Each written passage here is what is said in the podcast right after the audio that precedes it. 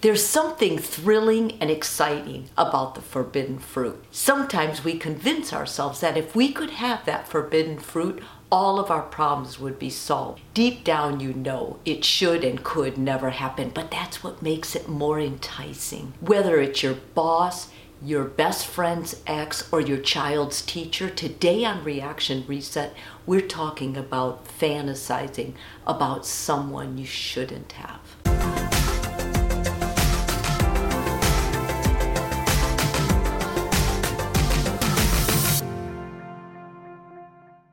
It's human nature to covet things we can't have, whether it's a job, a talent, or a partner. So it's important you remember as you listen to this that this is normal. Like we all have this. You may feel like the more you chase a goal, the further away it gets. And many times this is because when you go after something that you can't have, you're doing it for reasons other than that it's going to be good for you. You may have a low self esteem.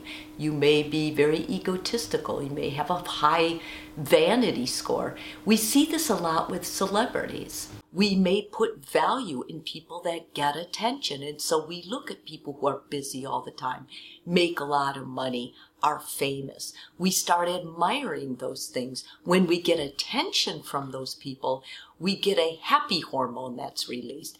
That dopamine actually makes us feel good and it feeds this whole vicious cycle. Since you don't get that attention all the time, you get intermittent reinforcement and intermittent reinforcement makes sure that it's going you're going to want it even more. So if you're one of these people that is fantasizing about getting a relationship that is not in your best interest, I'm going to give you 3 skills to start practicing today that are going to help you move through this. The first one is evaluate yourself and your feelings. Human nature aside, if you grew up in a home where you never felt good about yourself or you felt like you didn't get attention, you weren't noticed, then it's really important to understand that you're going to be more prone to these relationships.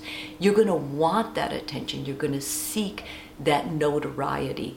And so having that self awareness is going to help you evaluate it better when you start fantasizing about someone you shouldn't have.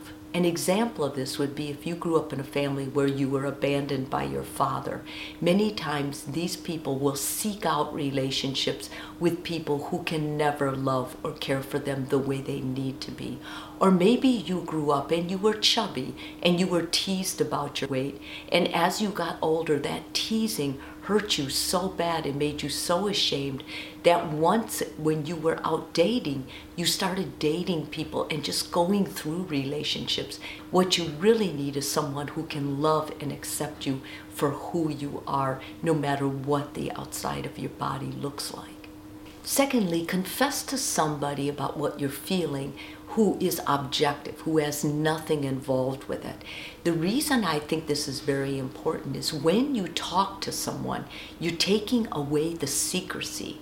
Anything that's secret will heighten its emotional impact. So once you tell someone and you reduce that emotional impact, you're going to have a clearer sense of what's going on. It's going to be easier for you to be logical about this and to help minimize these fantasies you're having.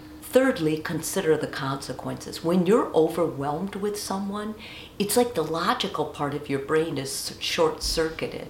So, to readjust that, what you need to do is you need to start thinking about the possible consequences. Let's say you're dating your boss. What's that going to do for your job? Is there no dating uh, policy in your workplace? And what about if you're fantasizing about your friend's ex? what's that going to do to your relationship with your friend? And if the ex is involved with somebody, what's that going to do with their relationship? You don't want to continue a downward spiral because you can't control what's going on in your head. Rarely do affairs turn out the way we imagine they will be. And for additional information on that, be sure to check out my YouTube about stages of an affair it will be helpful to help minimize this fantasy thought you're having. keep in mind that no matter how tempting, no one can make you whole. That's not their job. You're not half a person, you're a whole person.